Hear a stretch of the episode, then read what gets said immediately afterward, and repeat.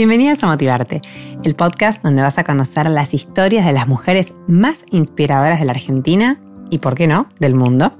Soy Flor Palumbo y te invito a que me acompañes a descubrir todo lo que podemos aprender de ellas a través de su experiencia. Pasa y escucha. Así arranca Motivarte.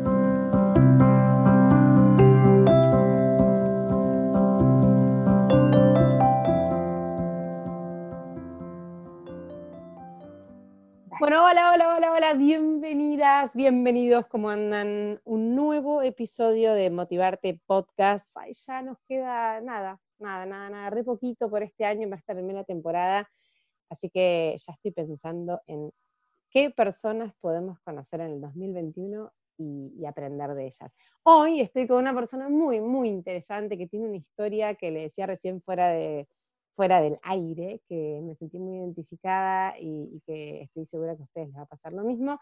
Estoy con Lupe Ticera. Hola Lupe.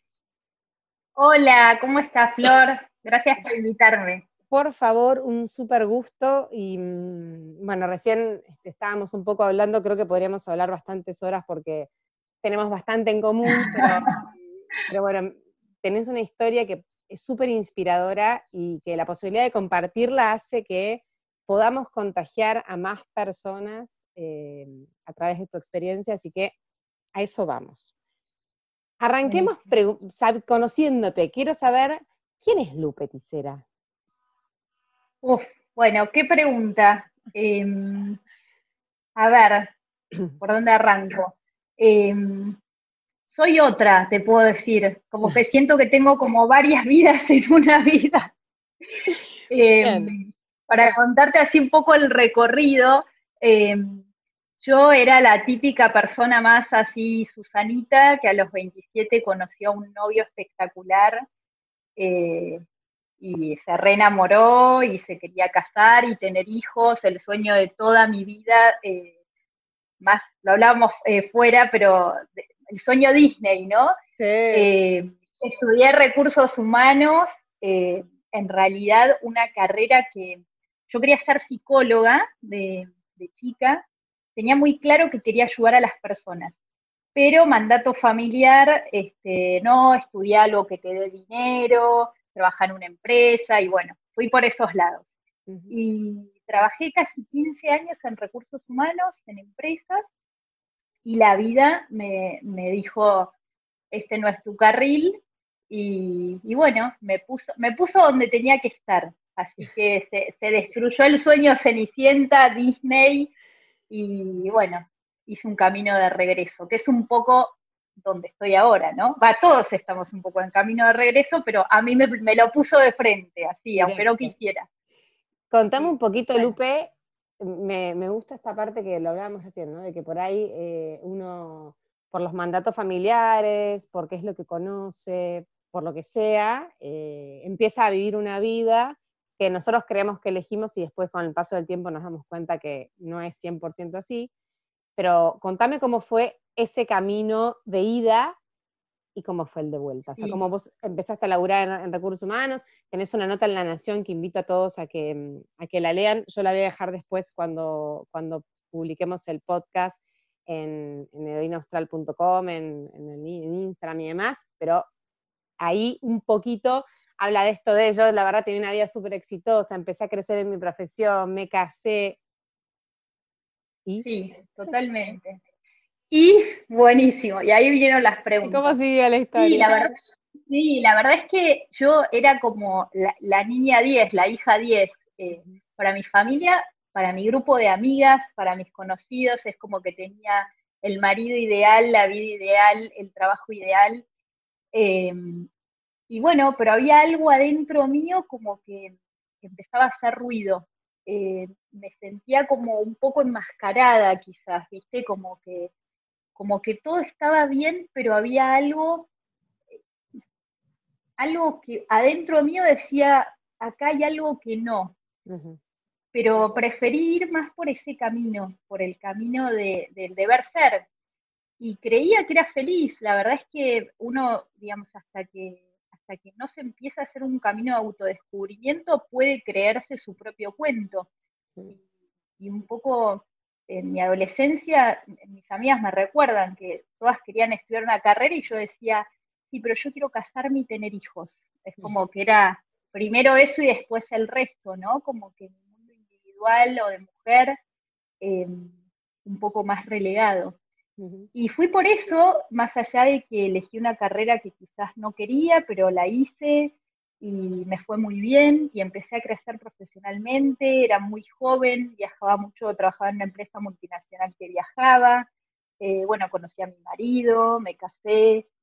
Y un poco el, hoy siento que la vida es mágica porque como que el sueño de mi vida de, maternidad eh, me puso como un poco de frente esto, sí, pará, esto, esto capaz no es por acá. Y empecé, empezamos a buscar embarazo y no quedaba embarazada, no quedaba, no quedaba, pasó el primer año. Y empecé a sentir como de verdad un vacío, como, una sensación de soledad interna. Y, y, bueno, yo vengo de una familia numerosa, donde hay muchos sobrinos, donde de alguna manera también la vida como parecía más fluida y más por este camino, ¿no? Casarse, tener hijos, la casa, el perro y etcétera. Em, qué mandato duro ese. ¿eh? Oh. Duro, duro, a ver, y, además con familias felices, por supuesto con, después como que uno, y no, no hablo solo en lo particular, hablo de la mirada que uno tiene, porque yo tenía una mirada muy eh, idílica, ¿no? De, de, las familias, de las parejas, que, eh, no es real en absoluto, lo que pasa que bueno. Totalmente, totalmente, pero quizás naif, y en el afán uno de como de este sueño, eh, empieza como a idealizar, a, obstinarse también, ¿no? Como es por acá y es por acá, y quizás a no hacerse preguntas, ¿qué quiero ahora? Es tal vez así, ¿no? Pero bueno, la vida se encargó un poco de eso, ¿no? Como le, como le pasa a un montón de, mujeres, ¿no? Que de repente en, la búsqueda no quedan embarazadas. Y bueno, eso me trajo un montón eh, de, preguntas que en realidad surgieron eh, después. En ese momento era ¿por qué a mí? ¿Por qué a mí? A mí me gusta hoy decir ¿para qué a mí? Pero en ese momento decía ¿por qué? Como pensando en el pasado, ¿no? Más que ¿para qué me está pasando esto? Y, bueno, la verdad es que el desenlace, como, en la vida, cuando uno no, suelta o no se hace preguntas o no va para adentro, el desenlace fue triste porque, eh, bueno, quien era mi marido en ese momento se dio cuenta de que no quería ser papá, que no, que no quería formar una familia. Y así, repentinamente, eh, nosotros habíamos empezado algunos tratamientos de fertilidad y bueno, con todo lo que eso lleva, ¿no? Hormonas. Este, sí, sí, para la mujer es bastante invasivo. Para la mujer es muy invasivo y, cada vez hay, hay, un poquitito más de acompañamiento y está cada vez más abierto el tema. Eh, en ese momento de mi vida yo también era una persona eh, mucho más introvertida de poder compartir esta situación. Me sentía solita también, como que no, como viviendo una realidad que hoy veo que la viven un montón de mujeres, pero un montón de mujeres, al igual que yo en ese momento, a veces la viven en soledad, como nadie me entiende, o bueno, eh, y son momentos eh, dolorosos también a nivel emocional y a nivel corporal, porque uno expone mucho el cuerpo. Y bueno, eh, la vida me puso esto de frente, que fue un golpe en donde, como yo cuento en la nota, es como el cuento Disney se me vino pero abajo, es como que me explotó. En el tren fantasma, y de repente, claro, claro, salí de, la, de, sí, de, de la Cenicienta a la Casa del Terror. Pero la verdad no era así, o sea, digo, por ahí hoy lo ves en perspectiva y decís... Pero totalmente, ¿no? Totalmente. Hoy es, em, la verdad que hoy lo siento como, como un aprendizaje y en algún punto también, eh, y esto la verdad lo digo de corazón, como un regalo, porque, porque fue la oportunidad eh, de, volver a mí. Quizás, quizás no sé si en ese momento hubiera tenido la valentía de decir, che, quizás mi camino no es por acá. Entonces, bueno, sentí un regalo de la vida, decirme, no es por acá, no es de esta forma, no es así. Y, bueno, eh, la verdad es que fue como un em, literalmente estar en el piso y decir, bueno, acá me tengo que levantar.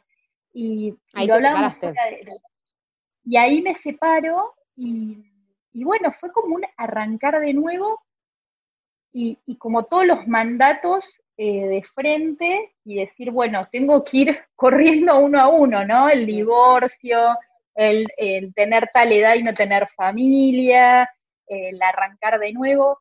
Y fue un camino este, de descubrimiento grande y ahí eh, de alguna manera empecé a ver, eh, ah, esto se parece un poco más a mí. Y eso fue fuerte, porque fue decir... Te ah, despertaste, ¿no? Como una sensación así. Quizás yo no me quería casar con 400 personas en una fiesta de noche, eh, quizás, lo, pongo simbólico, pero quizás yo me prefería casar en la playa con 20 personas. Es como empezar a ver que muchas de las cosas que había recorrido no tenían que ver conmigo y entonces ahí empecé a ver, sí, quizás a mí me gustaba trabajar con personas, no sé si quizás en una empresa de 800 empleados. empecé a hacerme preguntas, ¿no? Sí, quizás a mí, yo soy más aventurera de lo que creía. Y quizás ya no sé si quiero ir al All Inclusive eh, y tomarme un trago. A lo mejor me gustaba más explorar el mundo. Y romper un poco flor con esto, ¿no? Como con la edad, con que ya es tarde, con que no. Eh, bueno, todo un descubrimiento. Y mm, Lupe, ¿qué fue de todos, cuál, cuál de todos esos mandatos fue el que más te costó, o al que más tuviste que darle pelea porque más te costó sacar? y yo creo que el de la familia. Yo creo que el de la familia, porque porque creo que rompí con muchas cosas que me, llevaron a mí este, darme cuenta que quizás yo era una persona más libre eh, de lo que me había dicho.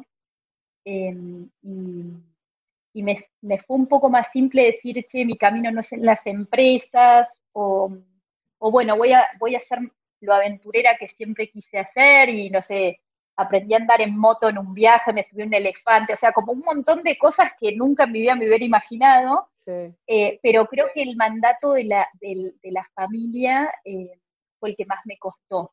El asumir que a tal edad no iba a ser madre o que quizás eh, mi camino era distinto, que quizás las cosas podían llegar en otro orden, que, quizás este, y el de mi individualidad como mujer yo creo que fue un gran descubrimiento, porque, mm, porque a veces las personas que que, tenemos las cosas tan este, idealizadas, podemos perdernos más en, el formato o perdernos más en, lo que debe ser o en el ideal. Y en eso también quizás perdemos la individualidad, como, che, eh, ¿a qué vine este mundo yo?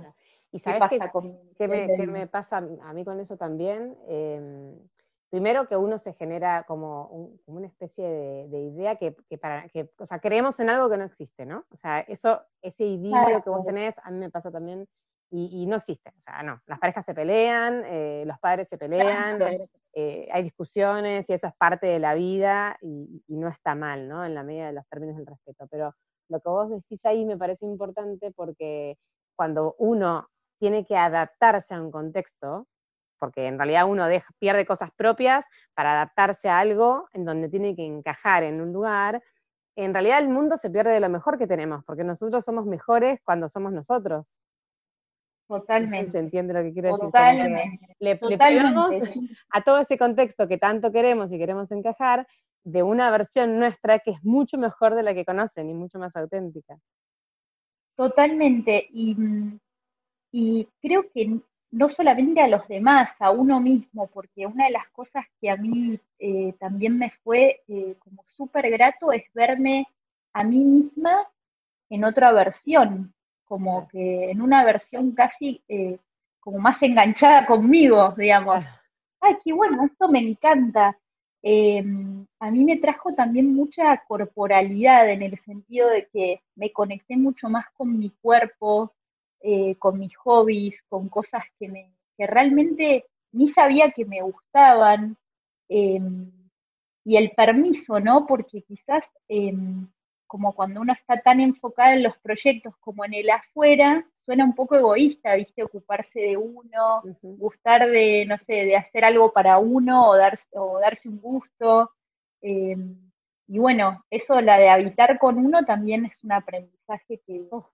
aparte, viste que también descubrimos, eh, a ver, también descubrimos luces y sombras y cosas que por ahí antes no queríamos ver, o uno va pateando como para después, y, la realidad es que, como decís vos, te tocan situaciones en donde te ponen de frente y, bueno, y yo creo que son grandes oportunidades, ¿no? O sea, y en el fondo siempre Totalmente. hay que agradecerlas porque...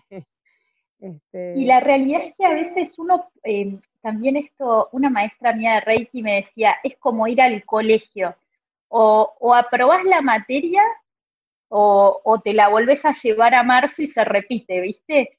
Y la realidad es eso, como el gran aprendizaje de, en mi caso, de tomar esta experiencia y decir, bueno, ahora yo qué quiero para mi vida, porque, porque me puedo volver a meter en este formato y en mi caso rápidamente voy a salir a buscar un nuevo marido para hijos y para seguir y demás.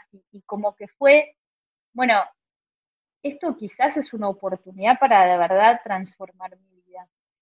y, mm, ¿Cómo siguió, ¿cómo siguió esa desconstrucción de lo anterior y ese Sí, totalmente. A ver, al principio eh, debo reconocer que, que, uno se encuentra como en un desierto, ¿no? Porque la realidad es que es como que te cambia el paradigma de tu vida. De repente amaneces, en lo personal amaneces sola, eh, los proyectos un poco, bueno, en mi caso yo estaba haciendo un tratamiento de fertilidad, por lo cual hasta me llevó varios meses eh, poder eliminar las hormonas de mi cuerpo, entonces es como que había mucho recuerdo del proyecto que no fue. Y yo me quedé en mi caso este, con un signo de pregunta muy grande de ¿podré ser mamá o no?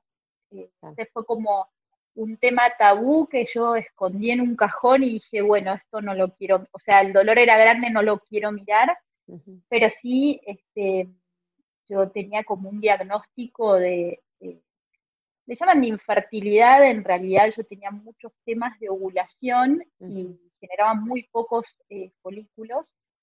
Entonces, bueno, ese tema lo dejé y dije, en algún momento esta olla la voy a destapar eh, y mi vida siguió un poco más desde, desde el, volver a, construirme, pero, pero desde un lugar, sí, bueno, yo estoy un poco perdida quién soy, viste, como que estaba muy identificada con, el rol de esposa, futura madre, eh, familia y, trabajadora en una multinacional exitosa. Entonces, em, bueno, decidí, eh, sí, esto, la primera pregunta que hice es, ¿es esto lo que yo quiero?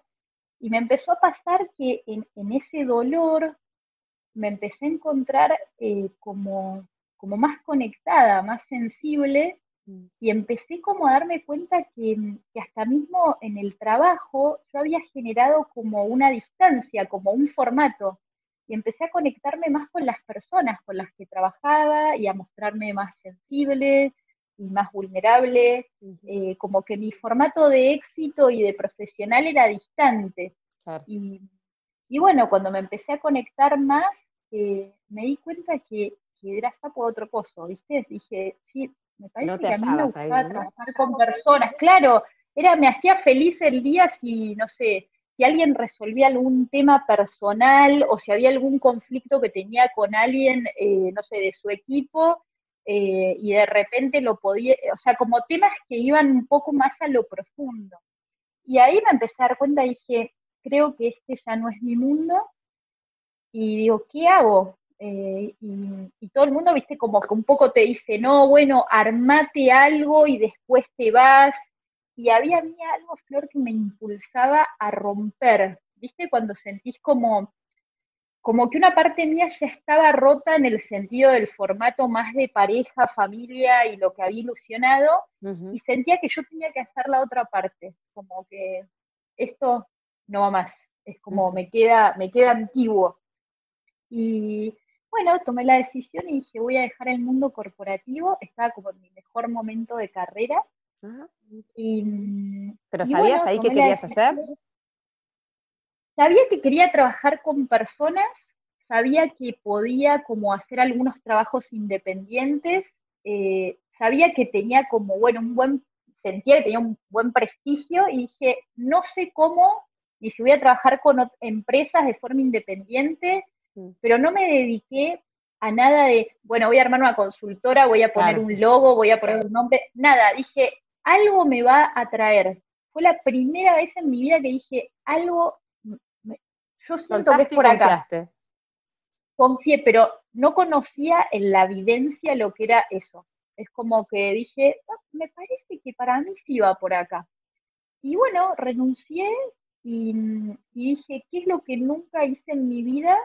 Eh, dije, de, joven, por, por ahí por mandato, o porque prefería ponerme de novia y no sé, o, más formal, nunca había hecho una experiencia de estar un tiempo afuera. Y dije, no, pero tengo 34 años, o sea, es una locura que estoy haciendo, o 33 en ese momento. Y dije, no, lo voy a hacer. Y bueno, eh, antes de hacer cualquier cosa profesional, dije, me voy a lanzar y me fui dos meses a Asia. Dije, me saqué un pasaje. Un súper viaje, aparte un viaje como hacia adentro, ¿no? Porque viste que Asia es tremendo es tremendo. Y además estuve el primer mes en Myanmar, que me habían hablado, que es Birmania, que era mm. un país súper espiritual, y nunca había viajado sola. Y, como que no la pensé mucho, dije, bueno, voy acá. Y fue muy parecido a esto que me pasó con el trabajo, fue como empezar a encontrar gente que te daba datos para seguir viajando o gente que te recomendaba lugares o terminar, no sé, en un monasterio, meditando, este, con monjes, no sé, aventuras, pero que me fueron reconfirmando que había otra forma mía que tenía que salir, que, yo en ese formato era más yo. Eh, y, bueno, así fue. Me encantó la frase que tenés en tu Instagram que, mm, ay, que te dijo, no sé si es un monje o para que la estoy buscando, que te dijo algo así como que hay que sanar el corazón, algo de la cabeza y el corazón. ay, eh, sí, eh, en realidad cuando, bueno, yo, eh, estuve en, Tailandia, en el norte de Tailandia. Ah, en Chiang Mai. sí, en Chiang Mai, en, realidad era en Mahonson, que es un, que es un lugar como cerca de Chiang Mai, era un monasterio muy chiquito, em, yo, le había ido a preguntar porque le decía que estaba como muy, podías hacer en algún momento preguntas, y bueno, yo me acerqué y le pregunté y le dije em, que, me consideraba una persona como emocional, pero como que la mente me, dominaba. Y, y, el tipo me dijo que era una persona intuitiva, creo que me dijo algo así como apagar la mente y encender las luces del corazón o algo así. Quitar la pena de la mente y usar los dones para encender el corazón. Exacto. Em, em, la realidad es que sí, eh, fue como súper lindo porque eh, como que él me hablaba mucho del sufrimiento, eh, como, que sin conocer mi historia me dijo, esto del dolor es real, pero la diferencia está en, elegir sufrir o no. y, solo cuando te conectes con, con tu corazón eh, como que me dijo, deja vivir el dolor, pero, pero conectate desde el corazón, ¿no? Eh, no, necesitas sufrir. Entonces, bueno, ahí, ahí me... Que dicen que el dolor es, inevitable, pero el sufrimiento es opcional. Sí, totalmente, totalmente. Y, bueno, fue un recontra. y en ese viaje algo también te pasó con lo físico, ¿no? O sea, digo, como que todo fue llevando una cosa, fue llevando a la otra. Sí, en realidad esto, yo de niña era era muy eh, como más retraída y miedosa, este, bueno, criada como entre todos varones y, más, eh, viste, como de no muy deportiva, eh, así deportista, y más miedosa de nadar, andar en bicicleta, bueno, aprendí a manejar de grande, o sea, como que muchas cosas por ahí más temerosa y, no tan conectada con mi cuerpo. Eh, y la realidad es que yo la conexión más cercana que había tenido con mi cuerpo era a los 20 algo de años que tuve ataques de pánico, y ahí yo entendí, dije, che, algo le pasa al cuerpo, pero bueno, muchos años tuve como el cuerpo más anestesiado, como que no lo veía como un motor y ya, pero, pero no le prestaba tanta atención. cuando sos joven, en el cuerpo funciona, como que bueno. Funciona y, sí, mm. y como que no, no, estás en, modo escucha, ¿no? Al menos yo no estaba en modo escucha de, che, ¿esto por qué me pasa? ¿Por qué me duele? Eh, y la realidad es que hasta ese momento tampoco me había hecho muchas preguntas de de por qué mis ovarios no funcionaban, de que podían tener alguna situación este, o alguna relación con lo emocional. y, la verdad es que el cuerpo para mí sí, tal cual era un motor y lo que me pasó en ese viaje es que muchas cosas tenían que ver más con aventura y con animarse y con, el cuerpo. O sea, eh, eh, había algo mío que me impulsaba a eso. Entonces llegué a, en Bagán, en Myanmar, eh, hay como unas ruinas arqueológicas que son espectaculares, pero que solo accedes en motitos eléctricas porque tenés que ir por ese camino y yo no sabía andar en moto. Ah. Y yo me acuerdo que llegué a la madrugada y a las 5 de la mañana salí a una excursión a ver el amanecer. Y era toda gente desconocida, muy buena onda en un hostel y me, y me dicen, em, ¿de dónde sos? Argentina, ay, Argentina, vení, que vamos a, todos extranjeros, ¿no? Vamos a, ver el amanecer. Y yo le digo, es que yo no sé andar en moto. No, pero aprendés, me, dice un tipo que era de Texas, no sé dónde era. Y la verdad es que en ese momento sentí como una sensación de, sí, eh, eh, nada, es como que el, el, momento es ahora, o sea, cuántas cosas me perdí por sentir, no puedo hacerlo, no sé hacerlo, y sentí como, bueno, si me caigo y me rompo la cabeza, este es el momento, ya está. Y la verdad es que fue espectacular, porque subirme a una moto sin saber andar me pegué tantos palos, pero en un momento es como que me encontraba como, sí, eh, yo hice un posteo de eso como, como que mi familia siempre me decían que era más espástica y yo un poco me creía también esto y dije, sí. Lo soy, es verdad, pero puedo hacerlo. Y, creo que fue también a partir de eso, es como que me animé, no sé, en Rishikesh a meterme en el Ganges, eh, había una excursión en una parte eh, que, podías bañarte con elefantes, no sé, cosas que quizás en otro momento de mi vida experimentar eso en lo corporal, eh, quizás no lo hubiera hecho, pero al nivel de que de, de atravesar, no sé, puentes eh, y yo sufría de vértigo, no sé, como cosas que tenían que ver más con desafiar a mi, a mi propio cuerpo eh, y, darme cuenta que, muchas cosas fueron miedos, temores o, creerme algunos personajes y bueno, superarlos, ¿no? Eh, personajes, claro, que te dijeron siempre y aparte una cosa no quita la otra, ¿no? Por ahí eras espástica, como decís vos, pero también se puede andar en moto. Totalmente, total. Es como que, y, reírse uno mismo, porque me di cuenta, sí, es verdad, soy respástica, pero bueno, ahí estaba. Y, la aventura de, la, superación, y, yo me recuerdo en ese momento que iba andando al amanecer y, digo, ¿qué hago acá? Es como que en mi, en mi, en mi mandato por ahí de a los 30 iba a estar casada con hijos en la casa, en el country, no sé, toda, la, idea que me habría hecho. Sí, todo de Disney, el Disney. Y estaba andando en moto con toda gente desconocida, con todas las rodillas lastimadas de caerme, y en el medio de Bagán, eh, un país que ni siquiera está tan abierto al mundo, por lo cual hay súper pocos turistas, y digo, acá me pierdo, me mato, no se entera nadie. Eh, y fue espectacular qué buena sensación cuando te pasan esas cosas y, el qué hago acá positivo, ¿no? O sea, no, el qué hago acá de cuando estás en la oficina y dices, pero ¿cómo me pasó esto? Estás feliz o, orgullosa de vos, pero qué linda sensación. Y una sensación de vida, ¿viste? Como que me, eh, momentos de vida, como de, uff, wow, esto, ah, como, o de libertad, em, y que por supuesto son instantes, ¿no? No es que como bueno, eh, es la única forma de vivir. eso es lo que me pasó a mí, digamos, es como el desafío conmigo, como que, hay, hay, vida en un montón de otros lugares, ¿no? Eh, no solo en el formato que me había dicho. Sí, eso fue muchas un poco de... A veces mm, quizás ni siquiera tenés que irte a hacer un, un mega viaje, cuando, cuando despertás. No, totalmente. Hay vida en tu cuarto. O sea...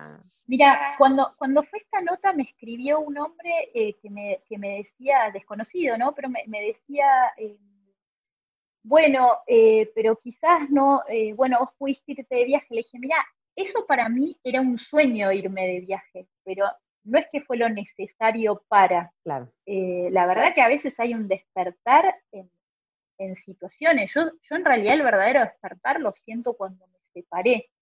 Eh, después lo que vino fue como el, descubrimiento a partir de ver otras formas de vivir, ¿no? Eh, que no era la única, que, quizás yo me había creído que había un solo camino para las cosas, y yo siento que el gran aprendizaje que sigo teniendo es, em, la vida me sorprende con todo lo que no me imaginé. Y, tengo días, Flor, de, como le debe pasar a todo el mundo, de seguir.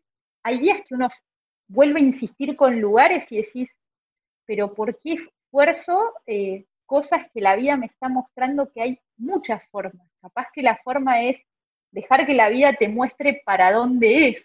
Eh, y, bueno, en eso hay que, hay que animarse a vivir, ¿no? Y trabajar la ansiedad, bueno, muchas cosas ahí, ¿no? Totalmente, sí, totalmente. ¿Y qué pasó, Lupe, cuando volviste? ¿Viviste este viaje? Bueno, ¿Qué trajiste y qué pasó?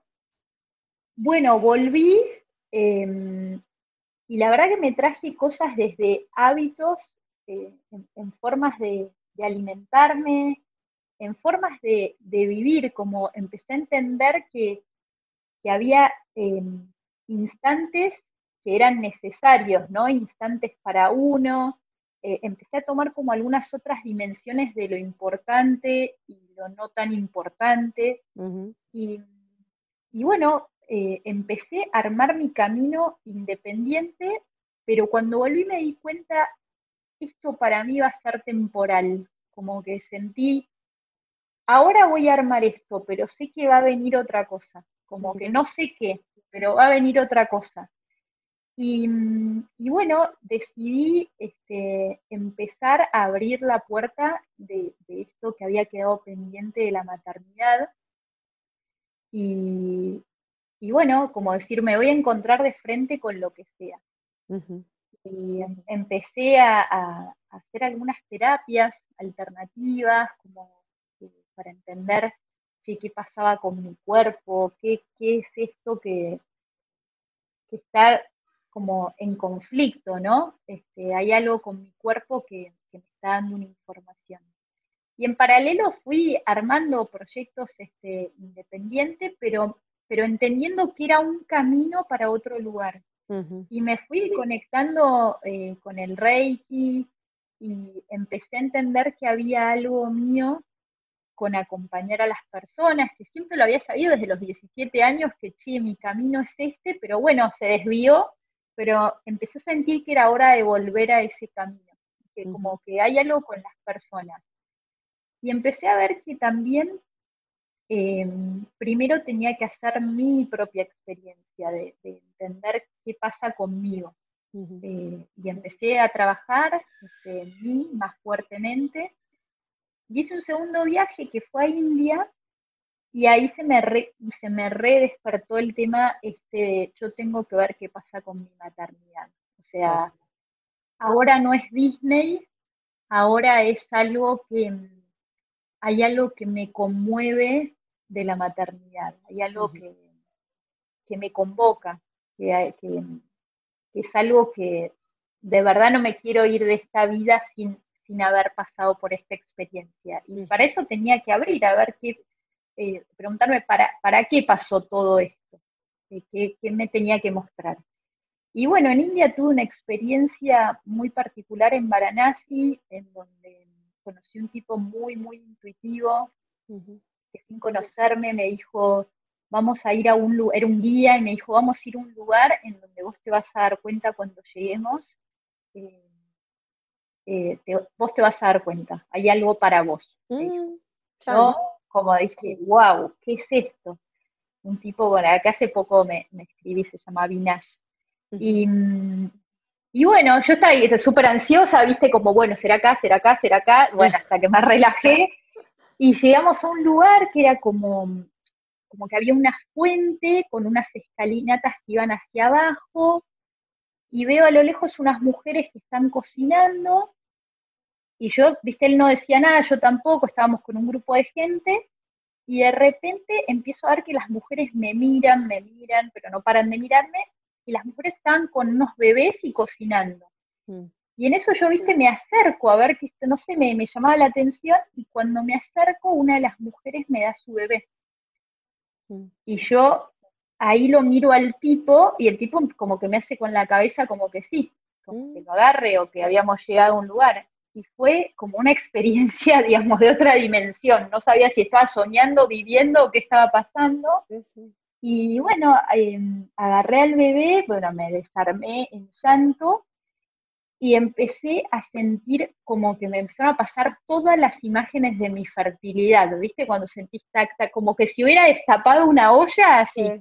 Em, y bueno, después este tipo me cuenta que en realidad ese lugar era la fuente de la fertilidad y que las mujeres iban a cocinar y, agradecerle eh, a, a, Shiva y a Ganesha como la, eh, la posibilidad de haber sido mamás. Le hacían como, como, como una ofrenda y le llevaban para que conozcan sus bebés.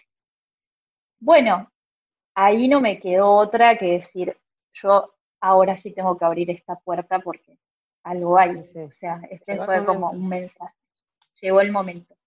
Así que, em, bueno, las cosas se dieron para que, para que yo me conecte con la biodescodificación. Eh, yo he hecho siempre terapia tradicional, pero soy muy curiosa y a partir de todo lo que me pasó hice un montón de terapias, constelaciones, bioenergética, homeopatía, hice de todo. Y, mm, pero nunca había escuchado de la, de la biodescodificación y hasta que me cuentan, mira, en realidad trabaja como, como, detrás de los síntomas que conflictos emocionales no resueltos hay. Y dije, yo, yo quiero acá, no sé, algo me convoco. Y, y bueno, creer o reventar, lo que me pasó fue eh, que empecé a trabajar qué es lo que pasaba con mis ovarios y con mi historia familiar y con, con heridas y temas que no tenía resueltos y, decidí que, quería como sanarme y dije yo, esto no me lo quiero perder. Y, bueno, eh, eh, al tiempo empecé a, ovular y eh, como que ordené mi ciclo menstrual y dije, ahora sí quiero ir a una, una ginecóloga de fertilidad y ver qué pasa. Y cuando fui, lo que me pasó fue que tenía ordenado el ciclo y que mi reserva ovárica había crecido. Como una cosa loquísima porque tenía como seis, cinco años más, ponele, de, la última vez que, o seis años más de la última vez que, yo me había hecho estudios. Em, y esas cosas, hasta la propia ginecóloga, una amorosa, me dijo, esas cosas no se explican, esas cosas suceden, celebralo, si pasó. Y bueno, ahí sí, fue fuertísimo y, yo ahí sentí que había recuperado una llave, como que, ah, ahora sí, como que a mí también me va a tocar. Una cosa así sentí. Eh, ¿Te sentiste más en paz? momento de mi vida, sí, sentí como que, ah, a mí, eh, hasta ese momento yo sentía como más enojo, ¿por qué otras mujeres sí, yo no? Eh, y, sentí, che, bueno, yo no hasta este momento porque había cosas que quizás tenía que ver, trabajar, eh, y, sentí que mirando para atrás eh, había sido un regalo, como que no era la forma, quizás no era con la persona indicada, no era en el momento indicado, no tenía mi corazón por ahí listo para, o, el deseo iba a venir desde otro lugar. Eh, y bueno, siento que, que, fue un, buen comienzo, digamos. Eh, y ahí decidí eh, al tiempito congelar óvulos, porque dije, necesito aprovechar esto. Y veré como en qué forma llega, de qué manera, como me voy a abrir más a la vida, ¿no? Como que como decías vos por ahí, que el orden de las cosas vayan cambiando, pero... Totalmente. Pero que los deseos se cumplan igual, o los anhelos, este, y no siempre de una única manera. Exacto, y yo siento que ese es el, como el gran aprendizaje de, mi vida, ¿no? Como, como aprender a, que, viste, el orden de los factores no altera el producto, esa, esa frase, de, pero como que como a predisponerme a la vida, ¿viste? Entender, bueno, eh, y hoy me encuentro en ese lugar de cómo llegarán las cosas. No lo sé, pero... Pero sabés que van a llegar. Me. Yo me abro a que van a llegar, no sé en qué forma, de qué manera. Y bueno, es, un desafío porque siento que eso sí fue transformar mi vida. O sea, de, de, de tener todo absolutamente planeado a, a decir, bueno, no sé cómo llegará, pero llegará y en otro orden, de otra manera, y habrá que atravesar otros caminos. Eh, y en este aprendizaje con, este monje, ¿no? Que, es un desafío, porque a veces uno va y vuelve, pero, pero en esto de, de, intentar dejar el sufrimiento, ¿no? Como que habrá situaciones dolorosas, pero, pero conectarse un poco más con la vida, ¿no? Con lo, con lo que sí, con lo que sí es. Eh, e, es un, es un súper trabajo em, con uno mismo. Pero vos sabés que yo creo que hoy el que tiene ganas o fuerza de voluntad o decisión para hacerlo, tiene muchas herramientas a su alcance. O sea, hoy estamos en un mundo donde eh, la decisión es, de uno y no necesitas más que eso para, para hacerlo. Totalmente, totalmente. Me parece que eso es lo, diferente o lo distinto de otras épocas. Sí, eh, solo en mi caso yo sentí, bueno, la valentía de hacerlo, como de, a ver qué hay atrás de, esta puerta. Claro, hay que ser muy valiente. Ahí vamos. Hay que ahí vamos, eh, es como eh, sentí que, y, hoy lo siento también, cuando, cuando algo me dificulta, digo, bueno, ahí vamos. Esa es como mi frase. Cierro los ojos, ahí vamos y abro la puerta. Lo que pasa es que es mucho más cómodo quedarnos donde estamos. O sea, digo, e, es mucho más cómodo eso. Y a veces a vos te pasó por ahí una situación en donde eh, no te quedó otra, por así decirlo, porque bueno, tu, ex marido decidió, tomó una decisión que en el fondo vos te ayudó, pero que en ese momento no podías este, cambiar. Pero hay mucha gente que convive con eso, que nunca se anima.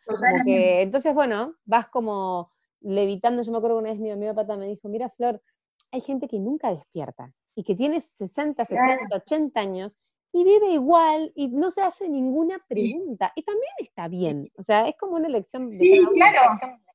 Pero cuando sí, y es el aprendizaje quizás de esta vida, de cada uno, ¿viste? Pero el tema es que cuando, para mí, a mí lo que pasó es que cuando uno ya la ve, volver atrás es un poco traicionero, porque es como decir, ah, pero ya la vi.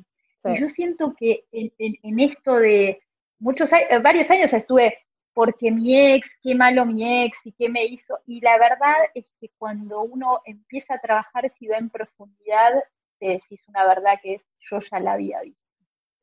Para mí, yo ya la había visto también. Y aparte... Mm, yo tampoco quería estar acá. Viste, como que hay algo de, victimizarse, que en la victimización uno se queda más cómodo, ¿viste? Como decir, el culpable es el otro, la culpa está afuera, pero cuando uno empieza a ver, que yo en esta también me veo y me hago responsable de eso que veo, y bueno, ahí...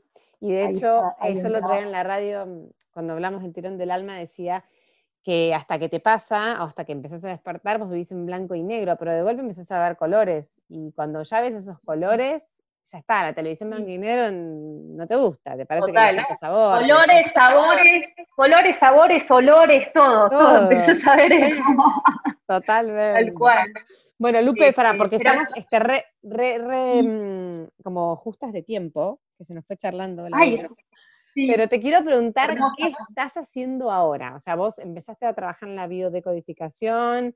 Y... Sí, sí, en realidad a partir de mi camino como que entendí, sí, pero para, si esto me, yo también quiero acompañar a otras personas.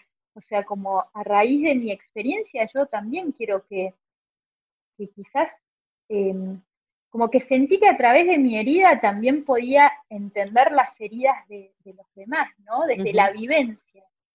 Y, como que, como una misión de decir, ah, es acá, es, es como habiendo vivido mi herida, compartirme desde ese lugar.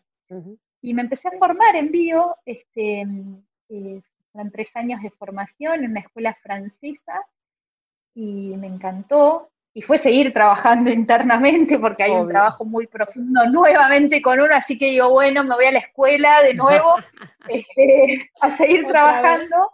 Este, y, al entorno uno le dice, prepárense porque ahora... Este, ahora se viene, voy a empezar a revolver. voy a empezar a revolver y bueno, sepan que se mueven, porque me muevo yo, se mueven todos, ¿viste? Es así. Sí, obvio. Eh, y la realidad es que que siento que hay un camino acá. Y bueno, me, formé y, en esta cuarentena eh, me, animé a lanzarme. Dije, sí, creo que ya, ya es hora eh, de empezar a soltar un poquito este trabajo eh, más conocido de consultoría, de trabajar con empresas y acompañar equipos de trabajo y empezar a ocuparme de, de lo que de verdad siento que vine a hacer en esta vida, ¿viste? que es como acompañar, pero acompañar desde, desde una vivencia. Y la cuarentena me reayudó. Como que un día me lancé y me lancé y, bueno, la verdad es que lo que pasa es súper lindo. Eh, Qué lindo. ¿Y ahora vos te dedicas 100% a eso? Eh, mitad y mitad. Eh, o sea, mi intención 2021 es ya ir para esos lados, pero, pero sí, sí atiendo, bueno, hoy por la, por la virtualidad, por Zoom, pero acompaño a personas en sesiones individuales, sí. Qué lindo. Eh, con temas de, bueno, también, por supuesto que uno cuando, como cuando toca su propia herida, llega gente que, que quizás resuena con esa herida, ¿no? Con encontrar un camino de vida, con con temas de femenidad, eh, maternidad, pareja, amor, o sea, como que, ¿no? Uno es resonancia. Eh, siento que no, que no, que no es, viste, vender un servicio o producto, sino eh, por algún lugar llega la gente en resonancia y, lo, y, lo, vibro así, siento que es así, que es más desde ese lugar, desde, desde, la propia vivencia, convocar. Creo que esa es mi, misión. Me, gustaría que conozcas a mm, Iris Rubaja, que es de Soy Mujer Arcoiris. ¡Ay, la sigo! la sigo. Bueno, no la conozco, pero la sigo. Si no escuchaste todavía el podcast que dice ella, escúchalo, porque es.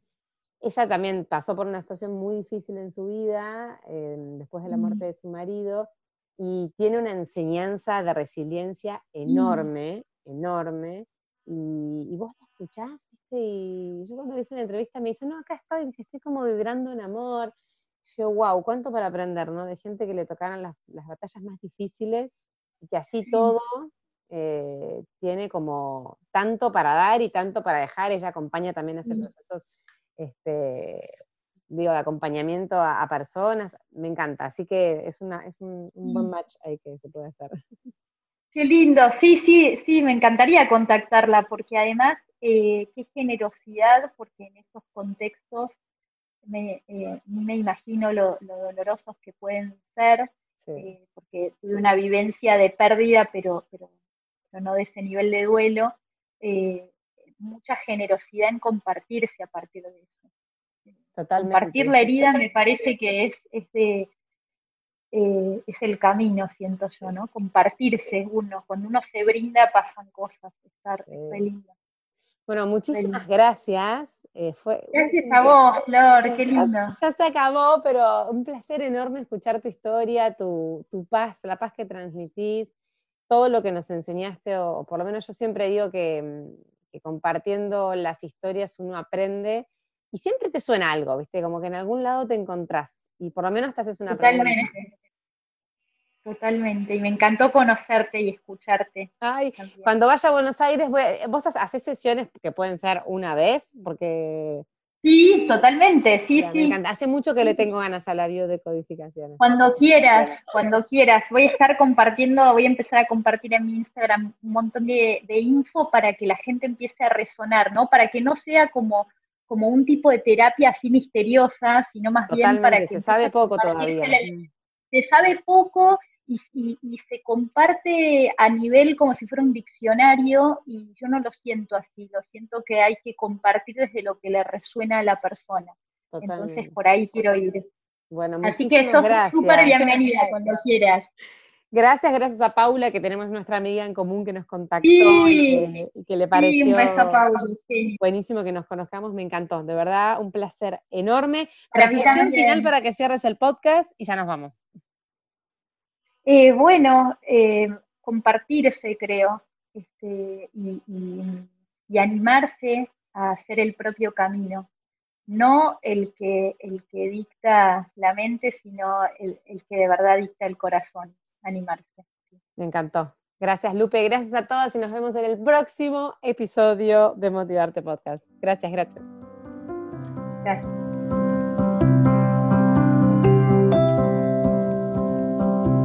走